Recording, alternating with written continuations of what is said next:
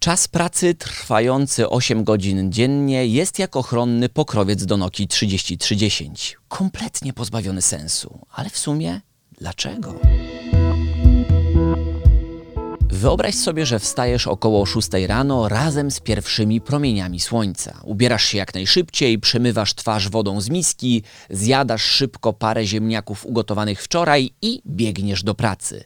Spędzisz w niej 12, a nawet 14 godzin, aby wrócić po zmroku, ugotować kolejną porcję ziemniaków, zjeść trochę i pójść spać. Ten sam scenariusz powtórzysz także jutro, pojutrze, aż do momentu, gdy nie padniesz na twarz i cichutko umrzesz na progu swojego domu, wychodząc do pracy. W taki właśnie sposób 120-150 lat temu żyła na Ziemi ogromna część ludzkości. W sumie Niektórzy żyją tak nawet dzisiaj. Los lekarzy, pielęgniarek czy ratowników medycznych pod względem harówki nie różni się jakoś szczególnie od znoju 14-letniego górnika na początku XX wieku. W każdym razie ktoś kiedyś wpadł na pomysł, aby prawnie ograniczyć czas pracy, a wybór padł na dniówkę trwającą właśnie 8 godzin.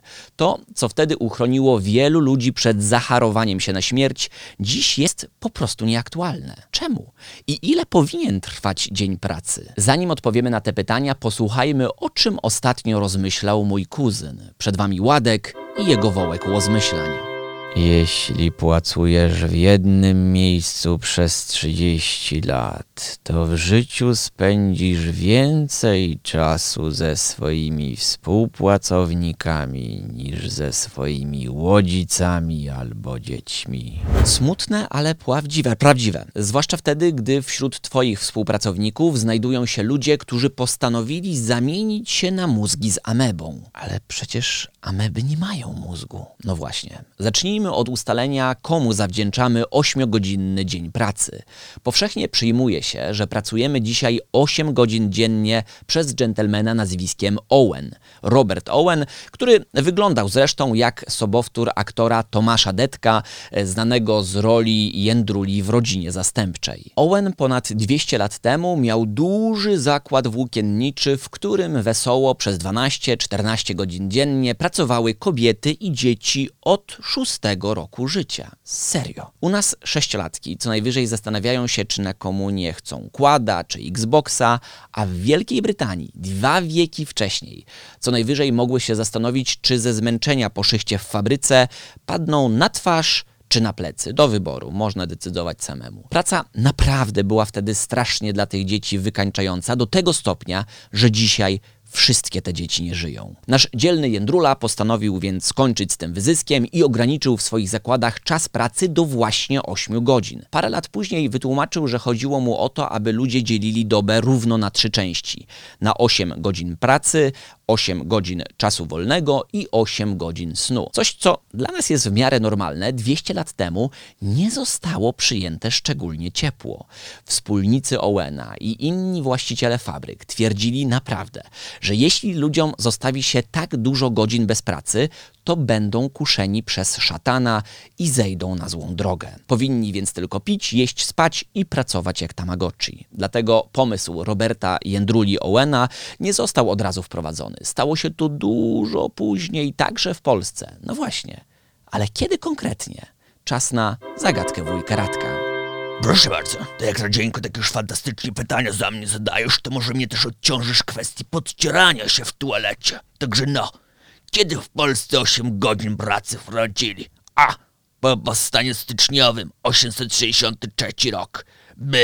Po odzyskaniu niepodległości 918. Czy może C. Za Gomułki w czasach mojej szalonej młodości i w wielu przypadkach wciąż na południu Polski. Przypadek nie.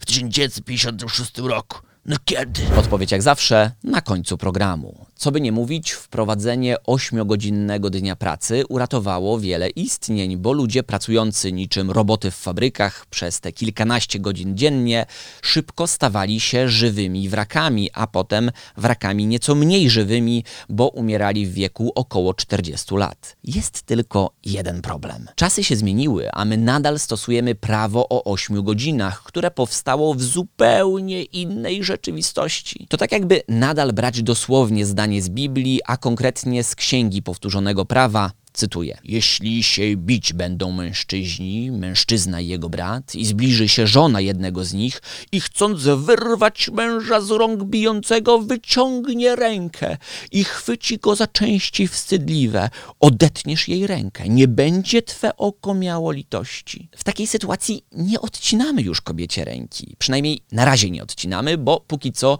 rząd uważa, że to przestarzały przepis, więc go nie stosuje. Dla wielu badaczy tematu pracy Niemal identycznym prawem jest to mówiące o 8 godzinach. Jakie za tym stoją argumenty? Po pierwsze, większość z nas nie mieszka w budynku obok XIX-wiecznej fabryki, aby znaleźć się tam w ciągu trzech minut. Zaraz po wstaniu trzeba się przepoczwarzyć w człowieka, umyć, ubrać, spakować i dojechać do miejsca pracy, co trochę zajmuje. Jedno z badań pokazało, że sam tylko dojazd zajmuje przeciętnie Polakom około 41 minut dziennie. Gdy dodamy do tego konieczność robienia zakupów, prania czy ogarniania życia innym domownikom, to 8 godzin czasu wolnego, o które walczył Robert Owen, jest totalną mrzonką. Chyba, że ktoś za czas wolny uważa pranie, sprzątanie i odwożenie dzieci do szkoły. To wtedy gratuluję ciekawego życia. To jest po prostu praca, jak każda inna. Po drugie, kiedyś rozpoczynało się i kończyło pracę w fabrykach na dźwięk dzwonka.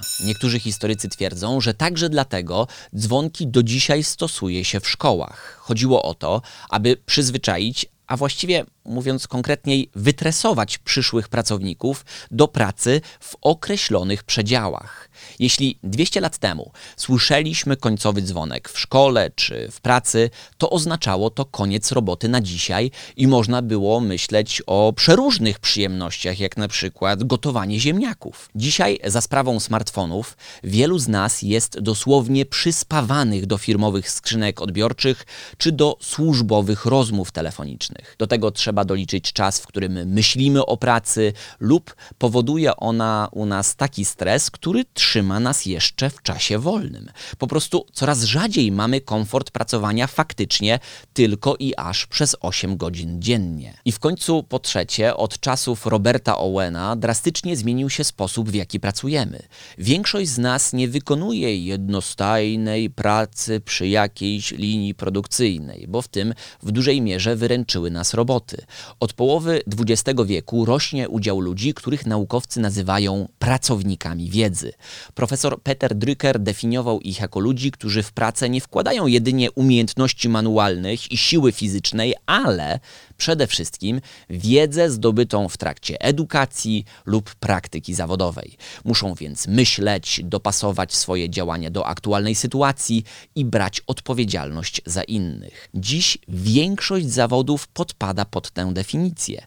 Niezależnie od tego, czy mówimy o pracowniku stacji benzynowej, miejskich wodociągów czy agencji reklamowej. Tak dochodzimy do sedna problemu. Jeśli Twoja praca nie polega na wzięciu młotka i uderzaniu nim w jedno miejsce, a następnie powtórzenie tego zaawansowanego schematu kilkaset razy dziennie, to 8 godzin dziennie nie jest dla ciebie. Dlaczego? Bo nasz mózg nie jest w stanie tak długo skupić się na zadaniach i pracować na wysokich obrotach. Każda decyzja i akcja oznacza wysiłek dla naszego organizmu, który nie przychodzi wcale za darmo. Płacimy za niego zmęczeniem, stresem i coraz mniejszą koncentracją. Współczesna nauka jest zgodna, że utrzymanie uwagi przez 8 godzin, aby działać w tym czasie w szczycie możliwości, jest po prostu niemożliwe.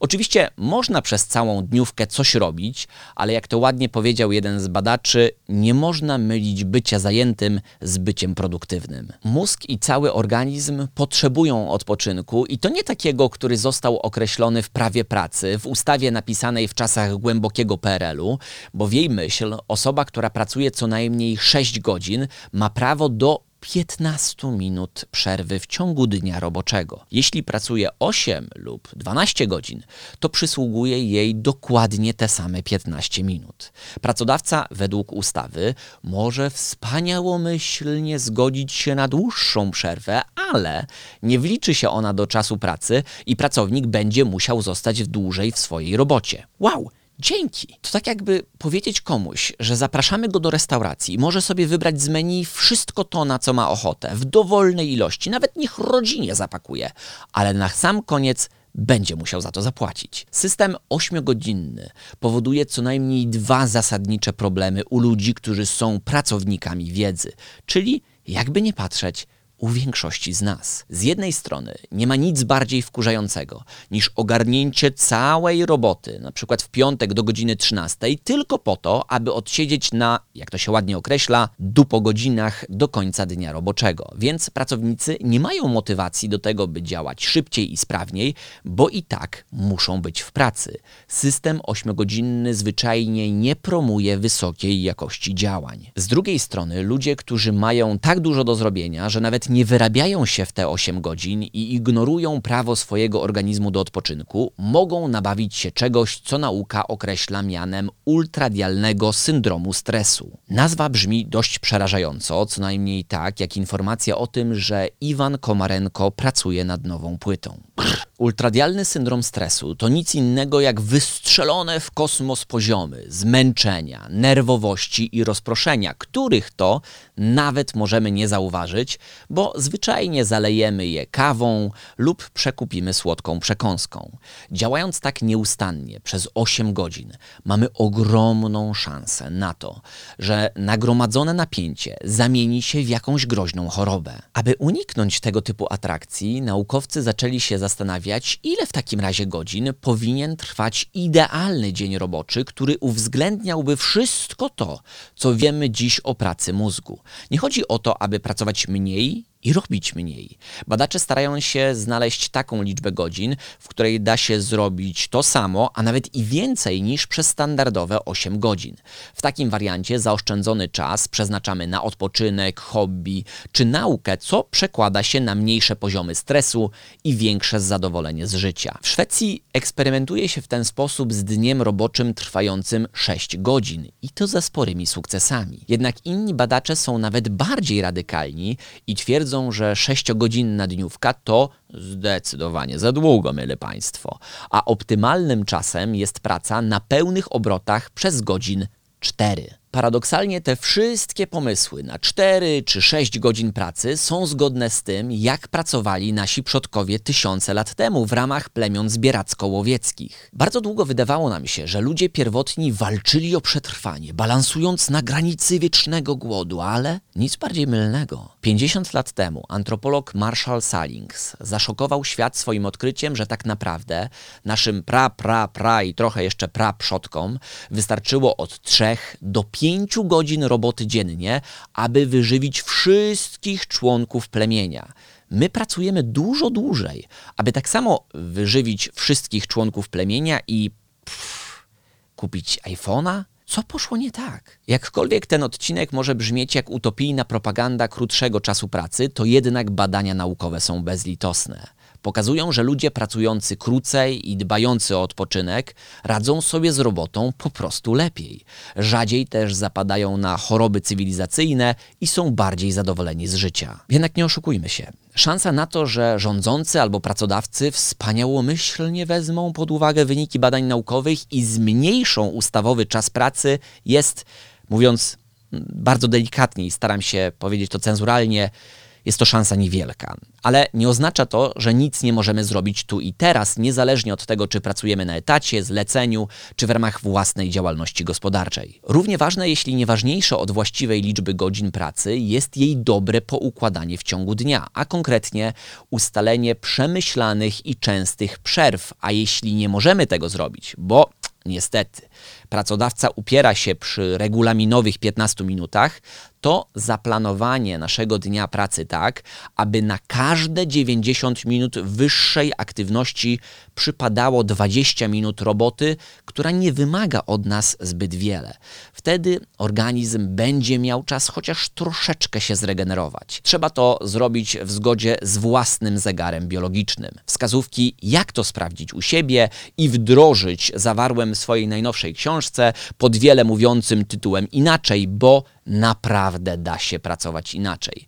Zbyt często ludzie w Polsce, no mówiąc wprost, zapierniczają jak woły, a niewiele z tego mają. Brakuje im czasu wolnego, pieniędzy, rozwoju, czy chociażby satysfakcji z tego, co robią to spory problem, zwłaszcza, że dotyka jednej trzeciej naszego życia.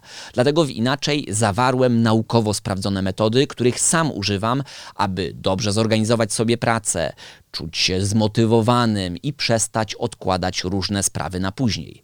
Aktualnie trwa przedsprzedaż tej książki na stronie inaczejalt.pl i to najlepszy moment na zakup, bo wyślemy ją do Ciebie darmową przesyłką kurierską na terenie Polski i otrzymasz ją przed innymi z tego pierwszego cennego nakładu. Kup swój egzemplarz szybko i bezpiecznie na inaczejalt.pl. A zadanie na dzisiaj jest proste. Wpisz w komentarzu, ile godzin dla Ciebie powinien trwać dobry dzień roboczy. Jeśli słuchasz tego w formie podcastu, to po prostu o tym pomyśl. Dziękuję za dzisiaj. Do zobaczenia następnym razem. Poprawna odpowiedź na zagadkę to B. Za czasów Józefa Piłsudskiego wprowadzono w Polsce 8 godzin pracy, z którymi możesz się zmierzyć łatwiej za sprawą mojej książki. Proszę jeszcze o jedno.